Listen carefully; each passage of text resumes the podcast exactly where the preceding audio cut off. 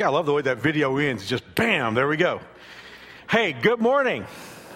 And welcome to the third of four weekend services here at New Spring. I can't believe that this is our. I, can, I was just talking to the Discovery group over there, and I was telling them I remember when we added a second service, I think back in 2001, and I was thinking, how am I going to speak twice? Well, now I'm going to find out how I'm going to speak four times today. I'm so glad you guys are here. What a, what a wonderful, wonderful thing to see all you guys here. And, and thank you for, for your patience. I know that, you know, getting in the parking lot and checking in kids and, and going to New Spring sometimes is a challenge within itself. But I'm just so thankful that you guys have, have come here today to, to hear what God has got to say. And, and, I'm, and I'm just a spokesman. Always remember that. I just, I'm like a letter carrier. I just carry the mail, and it's God's message that's most important. For the next five weeks, we're going to be talking about a subject that I love and I need in my life, and that's the subject of change. Change. Um, we just finished a political season. We're about to inaugurate a brand new president, and, and his whole mantra, his whole theme throughout the election cycle was change. And his theme, if I, if I, if I remember correctly, it was change we can believe in. And, and it wasn't just him, but it was like almost every candidate who ran for office in, in, in this last election cycle, they were talking about change and change. And, and beyond that, it's a, it's a time of change. It's the new year. And uh, January 1st, the new year is often a time for New Year's resolutions. In fact, that's one of the questions that we get asked a lot, isn't it, this time of year? What are your New Year's resolutions? But here we are now, about the third week of January, and for many of us, our New Year's resolutions have already gone by the boards because we're stopping by Krispy Kreme again. And. Um, that really whiz bang piece of gym equipment that we, you know, or workout equipment that we got for Christmas. We're checking out, trying to figure out how much it might bring on eBay now because we've reverted, reverted back to our old ways of life. But I, what I want to talk about is serious change. And, and, for many of us, you know, you've gone to seminars or you've read books or you've been to, you know, you've been to uh, conferences or whatever, and the whole idea is this is how you can change your life. And I don't know if, if you've experienced the same thing that I have, but I've been to some of these, and when I get in my car to drive away, I think nothing's really going to change in my life. I mean, I heard some cool stuff. Or, or, maybe you work for a corporation and every once in a while they'll trot out this whole new program and it'll have new nomenclature, new terminology, and yet you, you, you say to yourself, it's the same old way of doing business we always have. It's just something that they've ginned up to get us thinking about, you know, a new way of doing things, but it isn't really going to change. What I'm going to be talking about is serious change. In fact, I'm going to go out on a limb and tell you this that if you will be here for these five weeks and if you'll employ what I'm talking about, anything in your life that needs to change can change. Anything that's in your life that shouldn't be, anything that's not in your life that should be, it is, if you're a Christ follower, it is within your grasp. Change is possible. And I think that's where we need to start this morning because we need to ask the question do you believe? I mean, if you look at your life and you find things that you don't like or you find you don't have things that you would like to have, do you believe that you can change? Because I, have honestly thought through the years, you know, now 30 years of pastoring and just plus, you know, 52 years of living, I, have come to believe that many people really deep down at their core, they, they don't think they can change. This is a subtle distinction, but hang with me for a moment. Most people think they can tweak, but very few people think they can change. And here's what happens when I, if I come to believe that it's not possible for me to change. Uh, two things happen that are both very damaging in my life. The first thing is I have to sell myself that I can't change.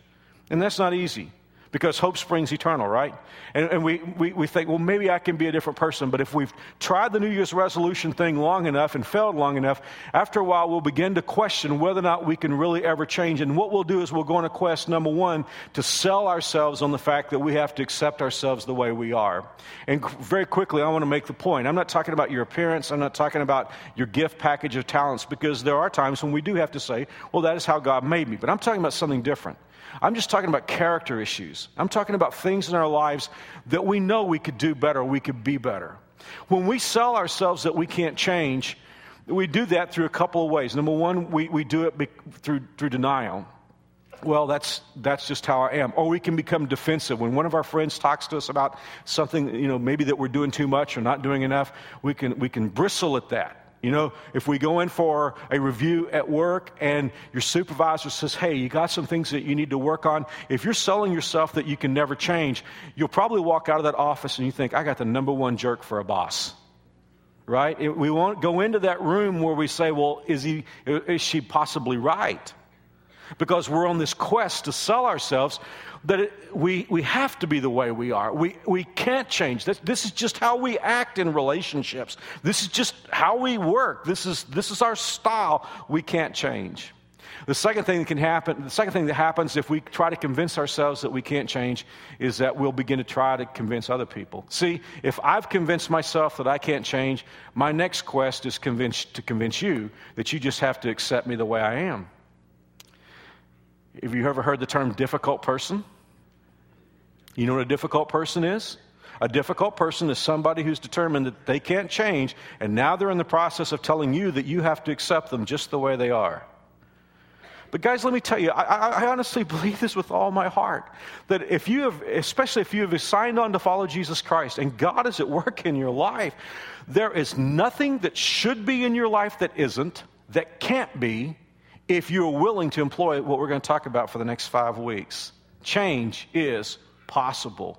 Can I just reach out and grab you and say that to you this morning? Whatever needs to change in your life is possible. It is, if you're a Christ follower, it is within your grasp. But the first thing comes down to vision. Do you see a life? Is it, I mean, have you, would you just like let yourself into the realm of possibility? And, and, and do you see a possibility for being a different person? And if you just say, well, no, Mark, that's just how I am. I have a bad temper and I just let it get the best of me sometimes, but that's just how the way I am. Is it possible for you to see yourself without that bad explosive temper? If you're like critical and fault finding, you just say, that's how I am. I just nag my kids to death and they, they don't like to talk to me, but boy, that's just the person that I am. That's how I was raised. That's how my mother was. If that's how you see yourself, that's how it'll continue. But my question is, could you see a different way of living? Standing behind me is a replica of the Berlin Wall. And the reason why it's a metaphor for our series is this very issue. For a long time, people looked at the Berlin Wall and said, that's just how things have to be. I know I'm going to go out of your, some of your life history, other than maybe just reading about it in books, but after World War II, Europe was divided up. The Allied powers, especially the United States and Great Britain, we kind of had to make a deal with the devil to win World War II. We needed the help of the Soviets, we needed the help of the Russians. And so we, we defeated the Axis powers, but after World War II, we found ourselves in, in a, in a, bad scrape now because we weren't dealing with Hitler and Germany and we weren't dealing with Japan anymore. We were dealing with Russia and we were in what, we, what was called the Cold War. And the Cold War was just all about the United States was building up their nuclear arsenal, and the Russians were building up their nu- nuclear arsenal, and they were shooting you know, satellites into space, and then we had to shoot satellites into space, and it was like brinkmanship, and we were like trying to threaten each other sufficiently enough that the other country wouldn't start, the other power wouldn't start World War III. But anyway, the Cold War, I mean, there were, there were, there were focal points of the Cold War Vietnam, Cuba, but there was one city more than any other that was sort of the metaphor, the focal point for the Cold War, and that was Berlin. Berlin was situated pretty much in East Germany, but Berlin was divided into two sectors. There was the communist sector in East, East Berlin, and there was the democratic sector, eh, eh, the free, the free world sector in West Berlin. And for a long time, people had access to either side. And what the communists were freaking over was the fact that there were people in East Berlin that were walking across the line to go into West Berlin because what they had discovered was that communism, you know, living in communist East Germany, they, they didn't have freedom and they wanted freedom. And hundreds of thousands of people walked across the line into West Berlin. The communists were watching their workforce decline and they said, We got to do something about this. We have to build a wall. We have to build a wall so that our people could, can't get out. And so at first it was just wire, and then it was concrete, and there was that wall that was a symbol of the Cold War. And there were actually people that said, uh, even back into the, you know, the early days of the Cold War, it's a good thing that this wall is here. But there were two American presidents who said shouldn't be this way. See, I mean, that's where change starts. I mean, change starts with, with someone who says it doesn't have to be this way. Everybody else said it had to be this way. And they went to the Berlin Wall, both these presidents in their generation, and they gave talks, they gave speeches that resonate to this day. And my guess is for those of you who like American history, there's at least a couple of lines from each one of those speeches that you'll remember. The first of those speeches was in May of 1963. A young charismatic president, John F. Kennedy, went to the Berlin Wall. And in the very heat, in the very, in, in, in maybe some of the most tense times of the Cold War after the Cuban Missile Crisis, when, when, when, when both powers were poised and it seemed like the leaders of both powers had, had their fingers on a hair trigger for nuclear war, John Kennedy went to the Berlin Wall and stood there and his voice rang out. And he talked about freedom. And he talked about a way of life that was different from, from the way of life that many people were experiencing. And, and he, asked, he, he asked one of his translators to translate a line into German so that he could say it in German. And what he was trying to say was, I'm a free man, and, and because you people want to be free, I consider myself part of you. And you remember he said, Ich bin ein Berliner. And people have had a lot of fun with him through the years, saying that there shouldn't have been that definite article ein in there because it skewed the meaning of his sentence. Berliner was a jelly donut, and they were saying what Kennedy actually said was he was a jelly donut. But the people in Berlin knew what he meant. He was saying, Hey, I identify with you. And, and that was considered pretty strong rhetoric at the time. And George Bundy, who was his national security advisor, went to Kennedy after the speech and said, I think that was a little bit over the top. See, whenever we start talking about freedom and change and breaking through and being somebody that we didn't think we could be, there's going to be this thing about shrinking back. And sometimes it'll come from other people, maybe sometimes it'll come from our own spirit. But George Bundy said, Man, that's over the top. You need to pull back some of that rhetoric. The second speech was given in June of, of 1987. Actually, when the president who, who spoke there gave his talk, there were chips of the wall lying on the ground. And, and I have this piece. One of Reagan's advanced guys is, um, is an acquaintance of one of our staff, and, and he sent this piece that was actually collected. If you could get close to it, you would see that it's marked 687 because it was collected just a few feet away from Reagan when he gave the speech. But Ronald Reagan came at a very different time when the Soviet Premier Mikhail Gorbachev was signaling openness and so Reagan went to the Berlin Wall and he stood there in front of it and he was saying, if you really want change, if you really want openness, if you really want a different way of life, and you'll remember this line, perhaps Ronald Reagan said, Mr. Gorbachev, tear down this wall. And we, many of us, live to see it come down. What I think so incredible about those two speeches, and why we love those two speeches, and why we, why we respect those two men, regardless of whatever our political persuasion might be, is you have two American presidents who both went against the media, who both went against their own advisors and said, I see a different way of life. Hey guys, I want to take you beyond just filling out a list of New Year's resolutions. I want to ask you do you see a different way of life? Could life be different? Could you change? Now, right out of the box, I have to tell you, this is a different kind of series than I bring sometimes because this series, with, with all due respect, and I'm saying this about me, this series is going to push us. You know, this is not one of those series where you just like come in and say, wow, man, that's great truth, that's exciting, makes me feel good. This will make us feel good, but it's going to push us a little bit. I'd been telling Mary Alice this fall that I really need to get serious about working out. That's a change that needs to happen in my life. I kind of do a hit and miss thing, you know? Go in there kind of like, oh, do something that makes me feel good about myself, but really nothing changes. So I've been telling her, I said, I think what I'd like to have is I'd like to have one session with a personal trainer, just at least so I could see how, you know, a real workout goes and understand all the equipment and everything. So on Christmas morning, I get up, and guess what? One of my presents I'm opening up, it's an envelope. It's from Mary Alice. It's five sessions with a personal trainer. And one thing I've discovered about personal trainers is they can get you sore in every place. They find every muscle. And, and, but this, this week I was working out, it was kind of an upper body workout, working with a wonderful, wonderful guy. He's a personal trainer. And, and, and, and he, we were working upper body, and he was like having me do like reps and stuff. And, and, and, and I think it was like 15 reps with each, with each set. And we'd already done quite a bit of, and then I'm starting to get tired. And, and there was one he was wanting me to do like with 15 reps and had already done the machine a bunch of times. And, and, and I got to like 12, and, and I, I was about to say, I think he read my face, I was about to say, I don't think I can do it. And here's what he said to me He said, Mark, here's how, here's how it works building muscle. He said, you know, the tiny mic- microscopic tears in the muscle, when you, when you, when you, when you, that's how you build muscle. And then those tears heal through nutrition. And he said, that's how muscle's built. But he said, here's the thing he said it's those last three that actually do good. He said everything, he said you have to like go right to the point of failure, right to the point of exertion. And he said everything that works up to those last three reps, that's just lead up. It's those last three reps where you're actually accomplishing something. And guys, I don't mean to be hard about this, but when I look at American Christianity, I think we're kind of wimpish a little bit. I mean, it's time for us to push, right? I mean, it's time for us to develop. There's stuff that's not right in our lives that needs to be right. There's stuff that isn't in our lives that should be in our lives. So, what I want to ask you is to have the vision for a different kind of life and be willing to push a little bit to say, hey, by the power of God, I could be a different person. Well, after I've given that talk about exertion, let me talk about the first and the most important thing about change. And you're going to be happy to know this first one, this first one requires no effort. Isn't that cool? After I've just said that about tearing muscles and all that kind of stuff, isn't that great? I mean, this one is so easy. It doesn't require any effort. It will not cost you a penny. You will not have to break a sweat to do the first one. And it is the most important part of change.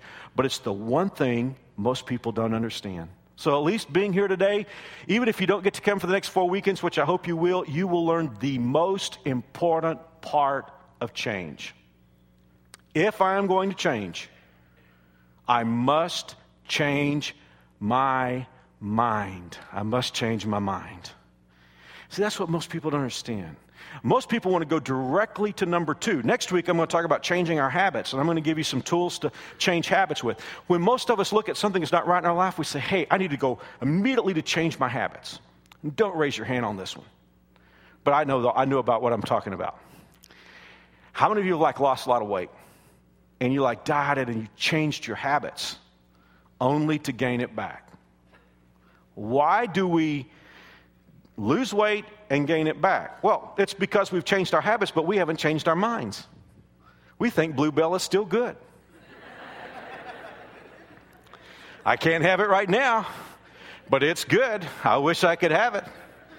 You driving down Central, there's Krispy Kreme, lights on. I can't have it, but it's good. You know? Hey, I, I know I'm, I'm dating this, this guy, and man, his beliefs are totally different from mine, and he's got a whole different way of life, and I'm doing a lot of stuff I don't believe in when I'm with him, but hey, he's good. You know, I'm, I'm deceptive, and that's how I get along in relationships. I don't tell the truth. But that's good. That's, that's, that's how it's good for me. Hey, listen, guys, it does no good to change your habits if you don't change your mind because what happens is when you change your habits, for a while you reap the benefit of that habit. But if you still think bad is good and good is bad, you will revert. If we're going to change, there has to be a change of mind. Man, I have to think that Blue Bell is killing me. You know, it's bad for me. See, change begins with an understanding that what I've been trying isn't working. You know, I've been saying to myself, you know what, if I'm going to eat that chocolate cake, I need to drink a Diet Coke with that. but when I step on the scales, I'm thinking, that ain't working for me, right? See, that's what I'm talking about. I mean, it's not enough to say, oh, I'm going to try this or try that. It all starts with what I've been doing is not working for me. And then we're open to change. So, how, how does it happen? You have to change your mind. Hey, let me take you to the Bible because somebody could say here today and say, well, Mark, that's just, that's, that doesn't have to do with God. That's just common sense. I want you to know that this thought emanates from God. And let me, let me start here by saying this. I think most people have the idea that the body controls the mind. Whatever, whatever impulses I have from my body, my mind has to do that. You know, if my body says eat, my mind has my mind says I got to do that. You know, if my body says lust, then my mind says okay, I got to go along with that. But that's not true. See, our problem's not in the screen on the screen; it's in the projection room. And we have to, by God's grace, get into the projection room and deal with our head and say, I'm going to change the way I think. That is a God concept. I'm going to say a word for you and I want to see what, what comes up to mind. If we're playing word association, I'm going to say a, term that many people associate with religion. So see what you think about it. Repent. Repent.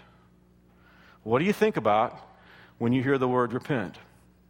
Well, instantly, there's some strange images in my head that come, come up. I mean, for one thing, I think about a kind of a maladjusted guy, you know, on the streets holding up a sign that says repent or else. Think about that. Um, I, it's a very stained glass pipe organ kind of sound, you know, God thundering out of heaven saying, Repent. I, I, I grew up my, my parents, wonderful, wonderful parents, and they, they, used to take me to, and this may be a foreign term to some of you, they used to take me to revival meetings. And I learned a lot of wonderful things in those revivals because what would happen is there'd be an evangelist and people would get together and he would preach to everybody.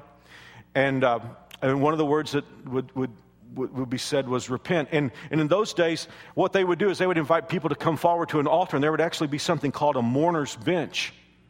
And the idea was if you repent, you're going to be sorry for what you've done wrong. You're going to be crying about what you've done. And so this pastor or this evangelist would deliver this message. And so hopefully people would feel sorry for what they would do, they have done. They would come forward and they would cry. And people say, oh man, he's repenting. But when we look at the Bible, repentance is not being sorry about what we've done wrong. Now that's a healthy thing. And sometimes it leads to repentance, but not always. I mean, if, uh, if, if, repentance is just being sorry for what you've done wrong, some of you have repented holding on to the toilet, you know, after a really bad hangover. Right? and you're promising God you will never drink again. And a few days later, I mean, if it's just being sad about doing wrong, no, no, no. You know, re- repentance comes from, and if you look at the original Greek word for repent in the Bible, it comes from two Greek words that are jammed together. The first word is meta, M E T A. We have that same root in the word metabolism or metastasis. Meta means change.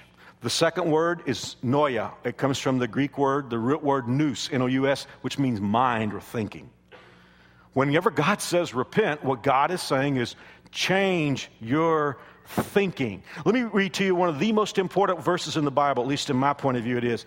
Paul is talking about presenting the gospel, and here's what he said testifying to both Jews and Greeks of repentance toward God and faith in our Lord Jesus Christ. To me, that is what salvation is all about. It is changing your mind about God and faith in Jesus Christ.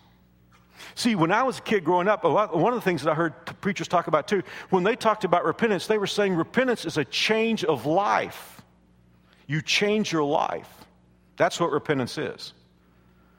But if that were the case, hang with me for a moment. If that were the case, nobody could be saved instantaneously because there would have to be a process of a changed life that was sufficient enough for God to grant salvation. Then, beyond that, it would be an act of work, something that we would do. That's not what repentance is. Repentance is a change of mind, a change of direction. Repentance is getting up into the projection room and saying, What I thought about God was wrong. And now I think right about God, and I'm putting my faith and confidence in Jesus Christ. That will result in a changed life. But repentance is a change of mind. Let me read to you some verses of Scripture. These, these are, what I'm going to do here is I'm just going to put change your mind in there as, as a, in, the place of repentance. Jesus was preaching when he first started his ministry. He said, The time has come, the kingdom of God is near. Change your mind and believe the good news. Acts 3, verse 19 change your mind and turn to God so that your sins may be wiped out. My favorite text about this is in Acts 17, verse 30. Paul preaching on Mars Hill to a group of intellectual secularists. He said, In the past, God looked at such, overlooked such ignorance, but now he commands all people everywhere to change their minds. In Ezekiel 18, verse 32, God says, I take no pleasure in the death of anyone. Change your mind and live. See, that's how we begin a relationship with God. We change our minds. I'm talking to some of you you've come out of religion and you've got a strange view of God. It's like God is like way away from you, and, and you can never be close to God, never have a relationship with Him unless you perform all the rituals of the church. Guys, let me tell you, that is so far away from the concept of who God is, it's like night and day. God is the creator of the universe. He is sovereign. He rules over all, but He loves you very, very much. He knows the numbers of hairs on your head. He knows the thoughts of your heart and mind. He knows the dreams of your heart. He knows the fears that keep you awake at night. God is very much aware of every aspect of your life, and He loved you so much that when the chips were down, He gave the most priceless possession that He had, which was His only Son, in order that He might die in your place to give you eternal life. That is who God is. And some of you at New Spring have, have learned that. Maybe you learned it before you got here, maybe you learned it when you came here. But you could say, I have changed my mind about God. And now I put faith in Jesus Christ. That is what repentance is. And guys, here's what any, anything, any change that needs to happen in our lives, what God is saying is change your mind. If you could be here today and you say, Mark, I've never had a relationship with God. I've never known Jesus Christ. Well, then my plea for you today is to change your mind and say, Yes, I do want God in my life. Yes, I do believe in Jesus Christ. Yes, I do want to follow him. And if you've already done that, if you've already invited Christ into your life, here's where it gets really exciting. God has placed within you the power to do anything that's part of his will. In, in first, eh, excuse me, in Ephesians chapter 6, verse 10, the Bible says, Be strong in the power of God. You have the power in your life, if you're a Christ follower, you have the power in your life to overcome any challenge in, that's in your life. You have the power to have anything good in your life that's not there or to get rid of anything bad that is there. And it all starts when we change our minds. Okay, guys, I have about eight minutes. I want to leave you with two thoughts. Here's the first of the two. I want to ask you to lock on. I mean, whatever needs to change in your life, I want you to just lock on right now. Because what's, what I need to change and what you need to change is probably different. But I'm asking you to lock on. Because here's what the enemy will try to do he will try to get you to dis- be distracted and to say, yeah, m- maybe Mark's got something there, but to move on with life and not deal with it. Lock on. Don't let another second go by. Lock on. What is it that needs to change? Are you locked on? Then I want to encourage you to change your mind about it. What's tough about changing our mind? Because after all, as I said a few moments ago, it's free. It doesn't cost you anything. You don't have to break a sweat. But why is it that so few of us actually are successful at it? Let me give you two reasons. The first one is, first, there's this wall of pride. Because when I change my mind, I have to say, I was wrong about this. I thought I was right, but I was wrong.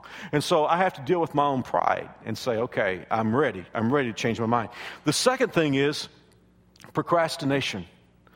Procrastination is like a wall that keeps us. And I discovered that in my own personal life, procrastination does me more harm than anything else.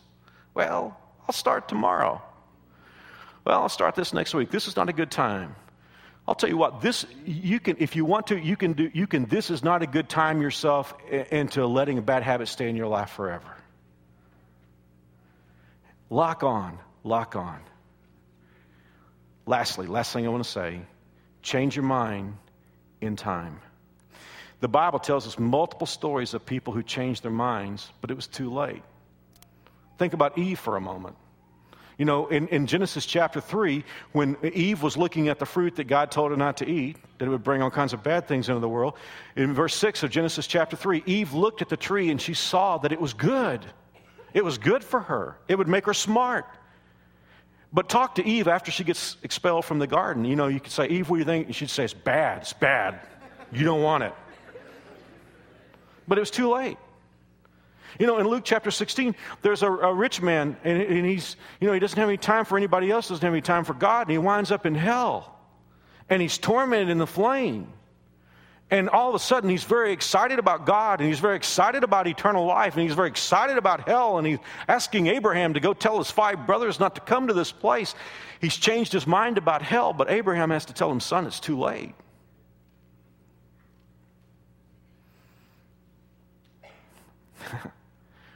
I don't know why. Maybe it's not this way with you. It's sure this way in my life. I sometimes get amazing clarity when I hit the wall. You would think that hitting the wall would daze you, but I get clarity when I hit the wall. And there's a sentence that I, as a question that I ask every time I change my mind too late. And that sentence is, What was I thinking? Have you ever been there? What was I thinking is tantamount to saying, I didn't change my mind in time, and I wish I had. Guys, I want to plead with you today. Whatever it is that needs to change in your life, change your mind. Change your mind. And that'll your, your pride will take a take a hit, and you'll have to jump right on top of it. But change your mind. Get into the projection room. Get to the place where you look at what's going on in your life and you say, you know what, if it's not working for me, this can't be good for me. What I'm pursuing, it can't be good. It can't be healthy. It can't be appropriate for me. I am changing my mind. I used to like it, but I don't like it anymore. I used to pursue it, but I'm not pursuing it anymore. I have changed my mind. And if you do that, you're on the way. Let's pray. Father, I thank you today for teaching us through your word. And I ask you to just help us, Father. Help me. Because every person here has got something that we're struggling with, something that needs to change. And I ask you to just make it clear in our lives. Lord, please keep us from procrastinating. Father, if we try to procrastinate or stall, I pray you'll just make us so uncomfortable that we can't do that. In Jesus' name, amen. Would you just still pray with me for a moment? I talked about it, having a relationship with God that involves changing our mind and putting faith in Jesus Christ. Guys, I'm not trying to ask you to join a church. I'm not trying to ask you to, you know, keep a rule or something. I'm asking you, have you ever invited Jesus Christ into your life to transform you? Because if he comes in, he brings a power. I mean, the Bible talks about the power that raised Christ from the dead is actually in our lives. If you've never invited him in, I want to give you a chance to do that. I'm going to pray a prayer. These aren't magic words. But if you'll pray this prayer with me, God will listen to you. I'm going to pray it slowly. And if you want to accept Christ, just repeat this after me in your heart. Dear Jesus, I know I've done wrong, but I believe you died in my place. Please forgive me and make me God's child. In Jesus' name, amen. Guys, if you prayed that prayer, I'd like to ask you to do something. I know that when you came in, you received a, a worship folder. Mine's already torn apart, and I know that maybe some of you, we ran out, you didn't get one. But if you have one of these, if you just prayed to receive Christ, I'd like for you to, to do something because I have a gift I want to send you. I have a packet, it's got some DVDs and great stuff about how to follow Christ. If you just ask Christ in your heart and life, I'll send that to you free. It won't cost you anything. If you just put your name and address on there and just check the box, says I prayed to receive Christ, and I'll mail that to you. You can drop the card in the offering bags or in the boxes by the back doors, the bottom of the staircase. And if you don't want to wait, you don't have to. If you got a few extra minutes, I know we're crowded today, but if you have a few extra minutes, if you want to, you can just bring the card back to New Spring Store Guest Services right through the middle there. And, and you don't, they won't ask any questions or anything. Just say, I pray with Mark. And if you didn't get a worship folder today, all you have to do is go back and say, I didn't pray with Mark. And I, I did pray with Mark, rather. And, and they'll give you this, okay? You didn't catch that. I caught that, but you didn't